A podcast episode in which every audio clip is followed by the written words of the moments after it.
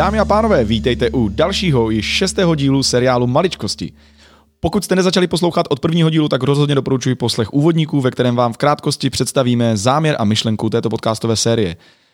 Jako vždy jsme zde ve třech a budeme si dále povídat o tom, na co si dávat pozor ve vztazích nebo ve výchově našich dětí.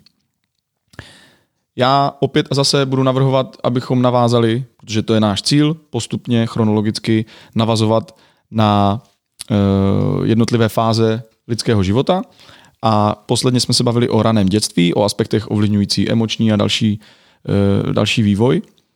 A zase nabízí se pomalu, ale jistě přejít k batolecemu období. My jsme se tady bavili o, o tom, jak je důležitá vazba matky s dítětem, bavili jsme se o dotecích, bavili jsme se o kojení a tak dál. A to všechno se samozřejmě přenáší do toho, do toho batolecího období a dalších aspektů s tím spojených. Takže Honzo, já navrhuji, že bys mohl dnešní první dotaz položit ty. A tak to je velká čest, já za to děkuji, Marceli. Uh, mluvíme... Máš tu důvěru. Oho, doufám, že nesklamu. Uh, mně, se, mně se strašně uh, líbí to pojetí uh, rituálních procesů, kde když se budeme bavit o tom uh, batolecím období, tak uh, vedle, vedle potom toho druhého a třetího rituálního procesu, což je vstup do dospívání, respektive potom do dospělosti, tak tady jsme v tom batolecím období a s ním souvisí uh, správný prožití vzdoru. Takže to, to by za mě mohlo být téma, kterému se teď budeme věnovat. Jirko, máš slovo a prostor. Je hozená rukavice, protože to je ta nejdůležitější pojití zvednout. událost v tom věku do tří let a má vlastně úplně kauzální vliv na, na celý život z hlediska vývoje sociálních kompetencí. Já bych jenom se vrátil malinko k miminkům a k tomu, jak důležité je, aby děti vlastně nejdříve poznávali ten svůj bezpečný prostor, jo? tím, jak se vlastně málo kdo si uvědomuje, jak se děti učí mluvit a tak dále, že vlastně chodíme k těm konkrétním předmětům a opakujeme do nekonečna, co to je, než to děťátko vlastně pojme tu touhu nás poučit, že to ví, mm-hmm. co to je.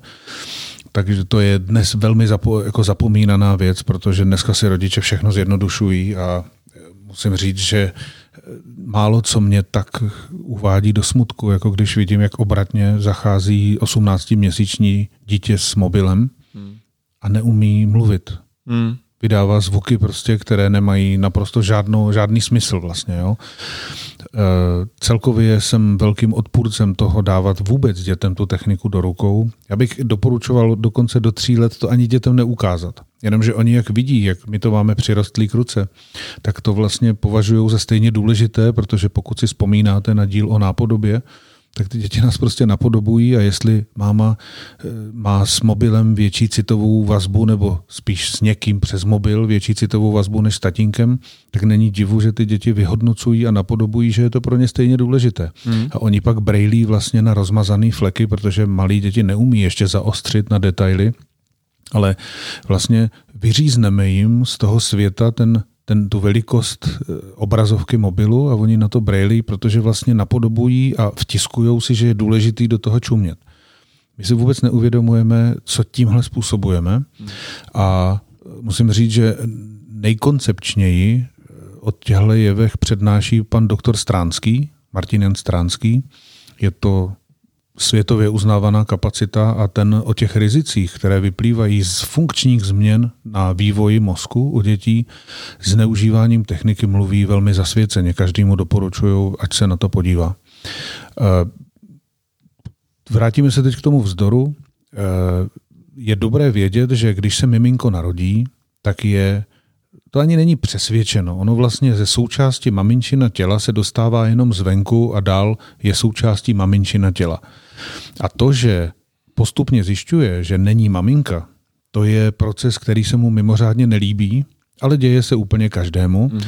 protože ono úplně stačí jenom vědět, co udělat pro to, aby ta averze k tomu, k, té, k tomu probouzení vlastní osobnosti, aby byla co nejmenší.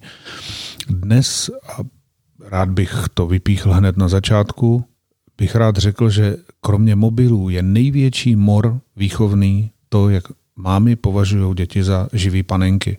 Dneska se dětem posluhuje, ty děti jsou tak zoufale nesamostatné a málo kdo si uvědomuje, že dokud se to děťátko neumí postarat o sebe, tak je mimořádně nebezpečné dávat ho třeba do mateřské školy, kde se o něj musí intimně vlastně starat a intimně se ho dotýkat někdo cizí. Hmm. Jo, je to nepochopitelné, že nám to je jedno. A když teda to děťátko začne zjišťovat, že není maminka, protože to jsou fáze, které je dobré nezaměňovat. Ta první je, že to, ten prcek začne mít podezření, že matka kecá, protože já nejsem ty. Ale to ještě neznamená, že začínám jako rozumět tomu, že jsem někdo jiný. Mm-hmm. Jo, to je období, eh, nejdřív je to období tedy že nejsem maminka, protože třeba děti, všimněte si, jak strašně špatně nesou, když maminka se chce zavřít na záchodě u takového batolátka. Jo? To se může zjevit, protože prostě matka zmizí a děti neznají pojem návratu. Máma zmizela už se nikdy nevrátí. To souvisí zase s tím, jak se děti postupně učí vnímat čas.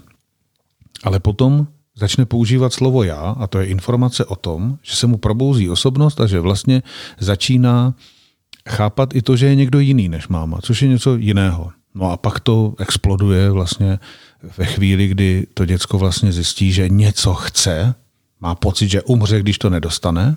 A to je vlastně chvíle, kdy je potřeba, aby ta probuzená osobnost dostala mantinely. Ty mantinely tvoří sociální systémy, jsou to takové korové hierarchie na vnitřní části čelních laloků, kde sídlí naše schopnost se ovládat.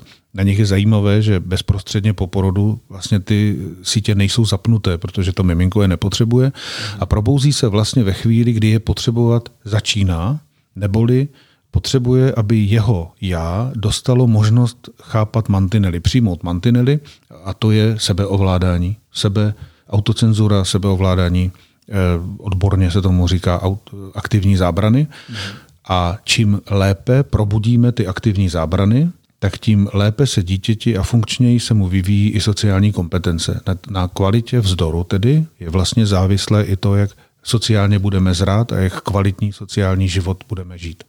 Jinými slovy, Jirko, ty říkáš, že vzdor si musíme de facto prožít všichni, mm-hmm. jak, jak kvalitně a jak do hloubky Eh, to je otázka, respektive o tom budeme mluvit. Eh, je to strašně zajímavý téma, protože aspoň jako já vnímám eh, to slovo vzdor, nebo ten jeho jako význam v tom negativním slova smyslu. Myslím si, že pro hodně posluchačů dneska bude překvapení, že, že ten vzdor je něco pozitivního a že se jako opravdu musíme prožít. Kde, kde ten vzor, vzdor pardon, z toho Eh, laického hlediska, eh, eh, respektive aktivní zábrany. A pojďme si, pojďme si teda říct, jak, jak dobře, my už jsme to tady naznačili, k čemu je ten vzdor jako důležitý, proč ho musíme prožít a co to vlastně znamená pro ten další vývoj toho dítěte. Mm-hmm. No, já jsem se poprvé o aktivních zábranách dočetl paradoxně v etologii, protože ten pojem aktivní zábrany jsem poprvé četl od Konráda Lorence v jeho knize Takzvané zlo. A on tam vlastně konstatuje, že člověk je zvláštní tvor v tom, že je vyšší savec, který nemá aktivní zábrany, což znamená, rodí se jako někdo, kdo se neumí ovládat a ty zábrany se nám nespouštějí tak automaticky a tak brzy jako jiným savcům. A e, já jsem to začal pozorovat, protože vzdor a vstekání a taková někdy jako až, až jako téměř nekonečná afektivnost dětí mě zaměstnává od nepaměti, protože on si s tím málo kdo ví rady a teď dát mu na, na zadek, ustoupit mu. Mm-hmm. Jo, někdy je ten, ten afektivní záchvat toho vzdoru tak silný, že připomíná epilepsii třeba. Jo. To je prostě, někdy nás až zaskočí, jak silné to je a to do té míry, že když to přeroste tu hranici batolecí, nestane se z toho prožitek a vlastně rituál přechodu od batoletek dítěti, tak to může dopadnout až jako ve filmu, který si málo kdo uvědomuje, že je o vzdoru a to je vymítač ďábla. Jo. Ta holka tam měla jenom tak enormně silný afektivní záchvat, když se jí v něčem bránilo. Takže pokus, promiň, pokus o jednoduchou otázku. Batolecí období uh, skončí okamžikem, kdy batole se umí ovládat? Mm-hmm. Kdy si prožije vzdor, protože Aha. ten pojem období vzdoru je vlastně chybný, protože eh, popisuje pouze chování, on popisuje důsledek, že to dítě je ve vzdoru. Ano. Ale my se neptáme, proč je ve vzdoru. A e, proto si tě dovolím opravit, Honzo. My si ten vzdor nemusíme prožít, dokonce hodně lidí v životě si ho neprožije. Mm-hmm. A to, že ho neprožili, poznáš, že nesnesou odpor. Neumějí se omluvit. Mm-hmm. Jejich pravda je vždycky na prvním místě a proto bych rád tě opravil, my si ho prožít potřebujeme, pokud chceme, aby se z nás stali dospělí lidi. OK. Proč bychom si tedy měli prožít vzdor? Děkuju, to je úplně stejně. Je, je to lépe formulované? Já jsem se chtěl takhle zeptat. Děkuju. Je to jednoduché. Eh, ty orbitofrontální kortexy čekají vlastně na impuls, který probíhá tak, že eh, děťátko po něčem strašně zadychtí. A to je vlastně první fáze toho vzdorového procesu, respektive aktivace zábran, že to děcko propadne dychtění do té míry, že je vlastně, že ho unese ten afekt, přestane se ovládat a má pocit, že když tu koblihu nedostane, hmm. tak umře. Jo, to může člověka popadnout, když vidí iPhone nebo Brilliant, jde o to, jak je starý a jaký má možnosti. Je to za, za touhle neschopností se ovládat, za tím impulzivním nakupováním a půjčováním peněz, za tím vším je neprožitý vzdor nebo nekvalitně prožitý vzdor.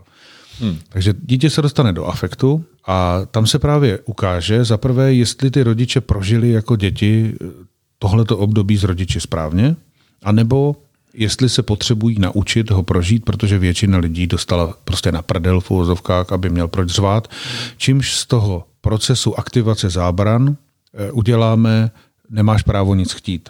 Hmm.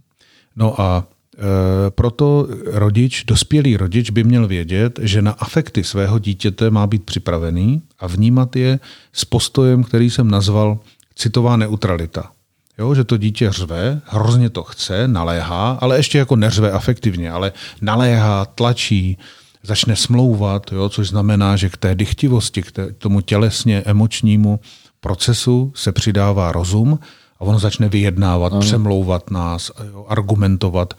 Já úplně miluji argument, když dítě chce něco koupit a maminka mu tvrdí lživě, že nemáme penízky. A děcko řekne, teď máš tu kartičku kouzelnou. Lidi mají prachu dost prostě. A děti nemá cenu, dětem se nemá lhát. A ten rodič by měl tou citovou neutralitou, to znamená tím, že je jako ovládá sám ten mhm. afekt, který v něm ten vztek dítěte probouzí, tak by měl vlídně, ale jasně tomu prackovi oznámit, já chápu, že to chceš, ale nedostaneš to. Mm-hmm. A na otázku, a bez... proč se odpovídá, no proto. Jo, prostě ne, nemáme mít dostat, důvod. Nemáme dostat všechno, na co si ukážeme. To je jediná odpověď, protože ano. to, co to dítě chce a po čem dychtí, je ve skutečnosti prostředek, stimul pro to, aby se stalo to, co potřebujeme, aby se stalo, mm. aby jsme s ním prožili ten hluboký afektivní prožitek, který ve skutečnosti spouští masivní neuronální aktivitu, kdy se vlastně aktivují ty systémy, které v mozku jsou, ale nejsou v úvozovkách pod proudem a vlastně potřebujeme inervovat ty dráhy, které propojují ten centrální mozek a ty části mozku už aktivní s čelními laloky, nebo respektive vnitřní korou čelních laloků, kde sídlí vlastně většina našeho sociálního světa. A má to ještě navíc teda další fázi, když pominu dychtění a pak to vyjednávání, které je většinou velice krátké a pak vybuchne ten afektivní, uh, afektivní vztek, uh, je dobré vědět, že prožít s dětmi dobře, zdor znamená prožít ho s nimi do, do konce, do úplného vyčerpání. Mm-hmm. A mhm. blbé na tom je, že většina rodičů má s dětmi tolik trpělivosti, kolik trpělivosti s nimi měli jejich vlastní rodiče. Mě to nedávno říkala jedna maminka, ona mě říká, víte, já to vydržím pět minut, ale pak už dostane. A já říkám, no víme o vaší mamince, že s váma měla přesně pět minut trpělivost. My, my nerozhodujeme o tom, jak dlouho ten hřev, ten vzdor bude trvat. Navíc má dva vrcholy, ten, ten zuřivý a potom ten lítostivý, což je informace o tom, že ten zuřivý je vlastně, že to teda aktivovalo tu eh, levou čelní oblast, ten lítostivý, že pravou čelní oblast. Oba jsou potřeba, protože vlastně učí děti, že to nedostanou nejenom teď, ale i, že Už to vůbec. nedostanou nikdy. Jo. A proto je taky tak nebezpečné, abychom nechali dítě prožít vzdor ve školce, protože tam se neaktivuje eh, jako v závislosti na čase, ale v závislosti na prostoru. Takže to dítě se naučí jenom to, že to nedostane tady, jo. ve školce. Ale jinde to může Takže, No, bože, doma, doma se bude chovat dál takhle. Hmm. A e, ten problém je, že to, jak dlouho ten řev trvá, to nejde ovlivnit jinak, než to akceptovat, protože jsou to vlastně ještě dobré dvě informace o tom, jaké to dítě je, protože délka toho křiku, délka toho hněvu odpovídá úplně přesně jeho energetické kapacitě. Mm-hmm. On ten mozek je nesmírně demokraticky zařízen, aby když se v něm něco děje, aby se toho stalo co nejvíc. Takže vzdorem se ještě ve skutečnosti aktivuje celá jeho energetická kapacita. Takže je v našem zájmu ve prospěch dítěte prožít s ním ten vzdor vlastně tak, ať se vsteká co nejvíc. Proto maminky to nemají dělat, maminky mají ten vztek s dětmi prožít, ale u tatínků nevadí, když u toho je trochu, trochu provokují ty děti ještě. Mm-hmm. Tím jim zvyšují trochu frustrační toleranci. A když ty těmi dvěmi teda vrcholy to dítě prochází, tak je dobré vědět ještě, že čím je intenzivnější ten řev, tak tím vlastně o tom dítěti víme i o míře jeho temperamentu. Jo? Takže je to nejenom o energii, ale i o dynamice, jak ano. tu energii bude v životě schopné uh, jako používat. No a potom dochází do, to, to, a tomu se říká aktivace zábran. No? To jsou ty dva vrcholy. Uh, někdy to trvá tři minuty, někdy sedm minut. Rekord drží jedna dívenka Tereska. Dvě hodiny sedm minut. dvě nejtěžší hodiny v mém životě, ale hlavně jejich rodičů teda. A pak přichází katarze a to je stav, kdy to dítě už zase je při smyslech, jo, prožilo si vlastně afekt.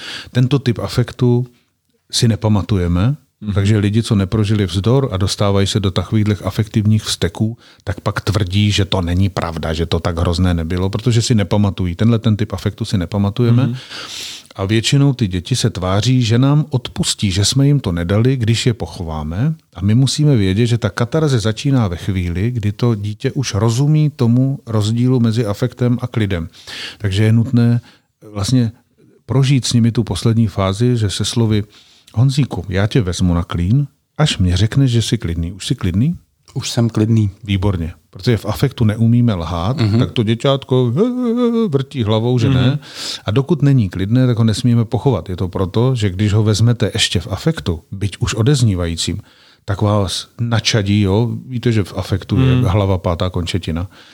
A až když tedy jako ten afekt zpracuje, tak si s ním máme vysvětlit, proč to nedostal a jak úžasný je, že to zvládnul, že to prožil a ono většinou to dítě usne. A jak mě to říkal jeden tatínek jednou, on říká, a představte si, Kristýnka usnula a probudila se nám holčička, kterou jsme si vždycky přáli. to je krásný. To jsou ty krásný Uh, Jirko, ty v téhle souvislosti ve své praxi a i ve své knížce radíš rodičům, aby se svými dětmi prožili vzdor, dokud je bezpečně přeperou. Mm-hmm. Proč je to důležité? Co si pod tím máme představit? No to je, důvod je ten afekt. Lidi se málo věnují faktu, že v afektu máme naší sílu a hlavně tu ničivou sílu násobně větší. Dokonce jsem četl odhad, že u kluků je to čtyřikrát a u žen až sedmkrát větší energie a síla, jako kterou v afektu tomhle tom probudí. Hmm. A tím pádem eh, je pak možný, že dítě, který vyroste, uhejbá se mu do devíti, pak mu o něco hrozně jde a zjistíte, že devítiletý kluk už středně rostlou matku bez problému stříská. Uh-huh. Jo, prostě v tom afektu se najednou probudí ta destruktivní síla to prostě mít. A navíc je dobré vědět, že čím jsou děti starší, tím mají i finančně náročnější objekty, po kterých dychtí. Takže dětem, kterým se ustupuje, já mám třeba zkušenost, už je to pár let, ale vzpomínám si, jak holka si vymínila, že chce za maturitu auto. Oni tak jako ustupovali a dobře. A, a, no a ve čtvrtáku už představte si, chtěla Porsche Cayenne. Oh, šikulka. A, a protože tatínek měl stavební firmu, tak za maturitu dostala Porsche Cayenne. To znamená, že si tady ta zmíněná dívka uh, správně neprošla tím uh, no, procesem uh, toho vzdoru. Dobře, si ho, dobře si ho neprožila. Mm-hmm. A ty, ty říkáš uh, i to, že dětem, kterým se ustupuje, tak uh, ty jsou potom citové ploché, nevrlé, ukřivděné. To mm-hmm. zase Protože souvisí s tím, co říkáš. Neaktivuje se jim zaprvé ta energetická kapacita a navíc, eh, když blbě dítěti ustupuješ s tím, že ho neuspokojíš, ale ani se neprožije řešení jako pro sebe, mm-hmm. tak vlastně ty z něj vychováš celoživotního vymrzovače, který jako pořád něco chce, ale nikdy mu to není dost dobré. Hmm. Vemte si, koho si může vzít holka, která za maturitu, která měla být jejím cílem, dostane takový auto. Co bude Hmm. chtít za porod, co bude chtít prostě za uplynulé roky. To se nechce, to, to je pak hrůza, když se do takové holky zamiluje normální kluk. Když A to se mít většinou Rolls ještě stává, tak to že, asi že nebude ty největší problém. potvory mají, mají ty hodné. Jo, jo, A naopak. A stává se to, ale není to pravidlem. Ale chci tím jenom říct, že prostě člověk, který se nenaučí eh, jako ovládat se a eh, po, přijmout fakt, že nedostane něco, co chce teď nebo co chce, tak je extrémně obtížný partner, protože eh, to jsou ti, kteří dosáhnou svého, mm-hmm. ale protože to je vlastně neustále ten proces latentní potřeby prožít vzdor, tak nejsou spokojení s tím, že toho dosáhli. Jo. Jedna z, pardon, Ne, mě jenom napadlo, jak, jestli to souvisí, protože mi to připadá, že souvisí, i s tím vlastně, jak budu třeba přijímat komplimenty, jak budu přijímat prohry a tak dále. Je to něco, co vlastně taky pomáhá. No, samozřejmě. Jo? Zatím je neschopnost, pro, neschopnost prohrát, neschopnost říct, jak to bylo, No. Eh, hlavně neschopnost zvládnout odpor. Já tohle to, to mě vždycky děsí, když vidím matku, která tlačí na dítě s takovou tou to, tíhou bezpodmínečné poslušnosti mm-hmm. a tím potlačí v, ve svém dítěti vzdor no a tím ho vybaví do života úplně stejnou potřebou. Jako, Jo. že když už má na to kompetence a fyzickou sílu, tak nesnese odpor. To, jsou, to je hrozná, hrozné dědictví v úvozovkách. Eh, Jedna z dalších zajímavých věcí, kterou říkáš, je, že dítě, které neprožije vzdor, nemá probuzenou celou svou emoční kapacitu. Co je to ta emoční kapacita, respektive můžeme ji nějak změřit? Emoční kapacita, no už jsme se bavili tady o barvově slovních asociacích, tam, Takže zase ta, tam pomocí téhle tam to lze. To je, to, to je technika, která sbírá ty malé asociační stereotypy a e, emoční kapacita je to tež, co energetická kapacita mimochodem a čím silnější je afekt prožitku vzdoru, tak tím je vlastně informace o aktivaci toho emočního energetického potenciálu dítěte jasnější. Takže někdy vás až překvapí, jak v drobounce holčičce, v drobounké holčičce já třeba eh, mám nádherný zážitek teda s úžasnými rodiči, kteří mají takovou malou Emilku. Taková holčička, jak vystřižená z časopisu, pusinku jak jahůdku, takové rozkošné pihy na nosíčku. Hodinu a tři čtvrtě jim řvala v autě, když poprvé jí něco jako odmítli, hmm. protože ona ten afekt měla tak silný, jako malá holka, že opravdu se lékaři obávali, že má epilepsii. Hmm. Jo, a prožila si tady to, když jela v zácpě v hrozném horku s rodiči přes Brno domů, tak maminka mě pak říkala, my jsme vás proklínali, protože ona samozřejmě věděla, že jsem je navedl, já už jí bylo skoro 6 let a mm-hmm. usnula jim až těsně před domem. Jak se probudila? Probudila se jako holčička, kterou vždycky chtěli. To bude Vestagon? ne, ne, tohle byla jiná, to byla dívenka z Tišnova, ale Emilka, ta je, to je taková moje kamarádka, která mě nemá moc ráda, protože samozřejmě, když dítě ví, že jste spustili proces, který ho okradl o všechny výhody toho mm-hmm. odrostlého batolátka, tak vás vlastně nemůže mít rádo, ale ona sama vyhodnotila, že jí je v tom lépe. Jo? Mm. Oni jsou to rodina, která spolu hodně mluví, to jsou ohromní lidi a tím pádem ona si vyhodnotila, že se jí to vyplatilo, ale nelíbilo se jí to, takže mm-hmm. ke mně je taková rezervovaná. Jednou Máš ti, hodně takových rezervovaných kamarádek? ano, ano. jednou ti poděkuje. jo, jo. To přijde. Jakou roli v tom hraje potom ten otec, který podle mě je ten, který vlastně nastavuje ty mantinely, hranice, nějaký pravidla, povinnosti, vůbec dává tomu dítěti zrcadlo odpovědnosti nějak vůči něčemu a vůči někomu. Eh, Jak v tom může jako vlastně otec pomoct? Já se osobně domnívám, že eh, táta by měl hrát roli toho objektivnějšího ve výchově, jo? protože maminky ty děti rodí, strachují se o ně. Většinou maminka bdí u dítěte, které stoná. A táta by měl být ten, který rozezná třeba pláč, který už jako vymrzuje, mm-hmm. od pláče, který je lítostivý. Ano. Jo, měl by to být spíš ten táta. A tátové tam hrajou tu roli, že vlastně k těm rituálům obecně by měli mít blíž. Jo, maminka velmi často vlastně nechce, ať to děťátko roste tak rychle, jo? ať si ho užije déle. A táta by měl být, být ten, který řekne, hele, už to zvládne sám, už to za něj nedělej, nemáš mu to, jo? ať to namaže on nám. A e, platí to i o tom vzdoru, protože máma, která je utahaná z té péče a tak dále, to prostě nikdo za mámy nikdy nevezme lépe. Tak e, táta by měl být ten, který třeba tím, že si trvá na svém, že to děcko něco nedostane, tak e, on by měl být ten, který ten afekt s tím dítětem prožije s větším nadhledem. Zkušenost je přesně opačná teda, Aha. ale prostě když to děcko vymrzuje, řve, něco chce a táta by měl prostě k němu přijít a, a tak s ním jako rozumně s nadhledem diskutovat, aby to dítě s právě autoritou a převahou, větší fyzickou převahou toho otce, aby vlastně si uvědomilo, že se děje proces, který sice jako mu nepřinese to, co chce, ale něco důležitého se stane tak jako tak. Proto tátové, který umějí s dětmi řešit průsery, umějí s nimi řešit právě afekty a tak dále, tak to jsou největší hrdinové, protože od táty je všechno vlastně cenější.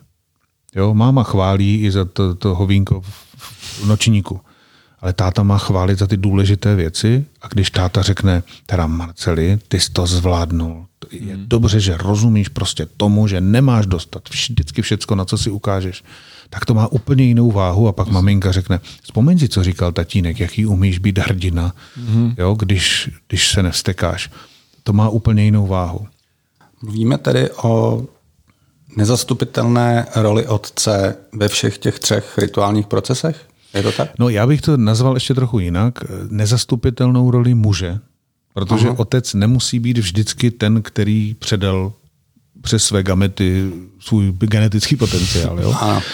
Protože moje zkušenost je taková, že dobrá polovina dětí, které mě prošly mým životem, tak byly děti, které vychovával někdo jiný a byl mm. lepší mužský vzor než jejich biologický otec. Mm. Jo, takže je nutné, aby to byl muž, nebo je, řekl bych, optimální, když je to muž, protože právě cena hodnocení tátou je větší než cena hodnocení mámou. Jo, mámy chválí za biologické procesy. Jo, že se hezky napapal, že se hezky vykakal. Jo. Tátové tohle nesmějí dělat. Táta je od toho, aby ocenil to cené i proto, že v té výchově by měl figurovat dokonce méně. Yep. A proto, když táta cenu tomu rituálu, ať je to ten, tady ten batolecí, který vlastně teprve z toho batolátka dělá dítě, jo, neboli e, bytost s vlastní individualitou, nebo když přechází slečna do, nebo dívka do role slečny, kluk do role jinocha, i když tam je ten rituál klíčovější pro holky, a nebo když učí děti přijímat dospělost, tak eh, od táty je to prostě za prvé cenější a za druhé eh, mámy většinou nemají nadhled, kdy děti vyhnat ze své blízkosti. Mm. Proto se tomu vyhna, vyhna, vyhánění dětí eh, k, to, k samostatnosti a k autonomii říká sociální porod a tátové ho snášejí líp, protože ty děti nerodili. Dokonce jsem čet knížku, kde lékař nějaký to měřil, já nevím, jestli tomografem nebo něčím a konstatoval, že duševně bolí tady ten sociální porod maminky stejně jako porod biologický. Což znamená, když to děťátko šlo ven jak na pásu, tak i jeho uvedení do dospělosti bylo snažší. A když se rodilo v bolestech a dlouho a nechtělo se mu takzvaně, tak ty maminky mají i ostych, větší ostych je jako do té dospělosti a do toho života pustit. A podotýkám teda důležitou věc, že e, proto je tak důležité, aby si maminky užili to rané dětství s dětmi dosyta, protože maminky, které jsou s dětmi doma, ne, necpou je jako dvouleté do školky, tak ty maminky mají menší problém a mají větší důvěru, že ty děti tu dospělost zvládnou. Zatímco když se ošidějí o to nízké dětství, tak pak mají pocit, že ve 30 jsou ty děti pořád ještě batolátka, který to nezvládnou. Zaškolování si necháme určitě na některý z dalších dílů. Uh, za mě uh, děkuji za velice zajímavé provedení tady tím prvním rituálním procesem, Mirko. Díky moc. Rád. Eh, já bych rád řekl, že vzdor považuji za nejš, nejméně pochopený a nejšpatněji řešený období v životě člověka, protože když se podíváte na to, jak, proč si lidi hádají, proč si nerozumí, proč se někoho bojíme a tak dále, tak je to velmi často, v tom najdete nějaké stopové prvky špatně prožitého, špatně, špatně prožité iniciace no. aktivních zábran. A když potom lidi tlačí, jo, ať se si vynosují sex, nebo že eh, nutně si musí tohle koupit, tak vlastně zjistíte, že člověk si nakonec vykoleduje něco, co, co mu ale nepřineslo štěstí. Protože je v tom pořád podtext potřeby mozku aktivovat zábrany. Proto lidem doporučuji, aby přemýšleli ku příkladu nad rozdílem mezi tím, co si přejí a tím, co potřebují. Protože hmm. tam, je, tam je ten rozdíl nejvíc vidět. Jo? Všechno, všechno nutně chce batolátko. Ale dítě a, a člověk, který roste jako sociálně zralá bytost, tak to už chápe, že to, co chceme, většinou nebývá to, co potřebujeme, protože to, co potřebujeme, to nám každý i přeje. Každý nám to dopřeje. Mm-hmm. Takže e, globalizace vysoce přeje lidem, kteří nemají prožitý vzdor. Mně ještě napadá jedna otázka. E, když jsem si dobře neprožil vzdor v tom batolecím období, můžu si ji později v dospělosti, eh, ať už s terapeutem nebo s nějakým milým pomocníkem, poradcem, prožít znovu, respektive poprvé? Samozřejmě. Ono dokonce do doby, dokud děti považujeme za děti, tak eh, je k tomu milion příležitostí. Ale dnešní doba tomu moc nepřeje, protože dřív se děti naučili třeba eh, jako prožít si vzdor třeba na tom, že hrozně chtěli k Vánocům kolo, ale rodiče na něj neměli peníze. A tak to děcko se vstekala, že to hrozně chtělo, ale na těchto těch prožitcích se po kouskách ten vzdor odehrál taky. Dneska děti všechno mají, dokonce to mají dřív, než si to stihnou přát. Hmm. Takže dnešní doba sociálnímu zrání vůbec nepřeje.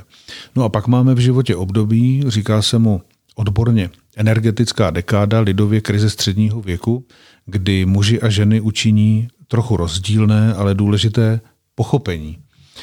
Ženy zjistí, že chlapa nemá cenu předělávat a muži zjistí, že nemá cenu se trápit věcmi, na které nemají vliv. že je tam, se bavili. že je tam nějaká taková ještě záchranná brzda, aby si člověk do, eh, prodloužil život, že se v určitém věku máme sklon smířit s největší energetickou dírou v životě a to je trápit se tím, že se ten druhý nechce změnit, hmm. anebo že něco není tak, jak si to přeju. Za sebe můžu říct, že jsem smířený a děkuji za tady tu odpověď. Skvěle. Rád jsem se s vámi viděl, přeju vám všem krásný den. Přátelé, kdybyste měli jakýkoliv dotazy, ať už eh, stran tohoto dílu nebo na nás, cokoliv mimo témata nebo i k tématu, napište nám na maličkosti zavináč groovemove.cz. Rádi vám odpovíme a rozhodně vaše dotazy chceme zařadit do separovaných eh, bonusových dílů, ve kterých se budeme věnovat pouze a jedině vám, protože pro vás to děláme, pro vás, pro vaše děti, pro rodiče. Takže budeme se těšit zase příště a mějte se hezky. Naslyšenou.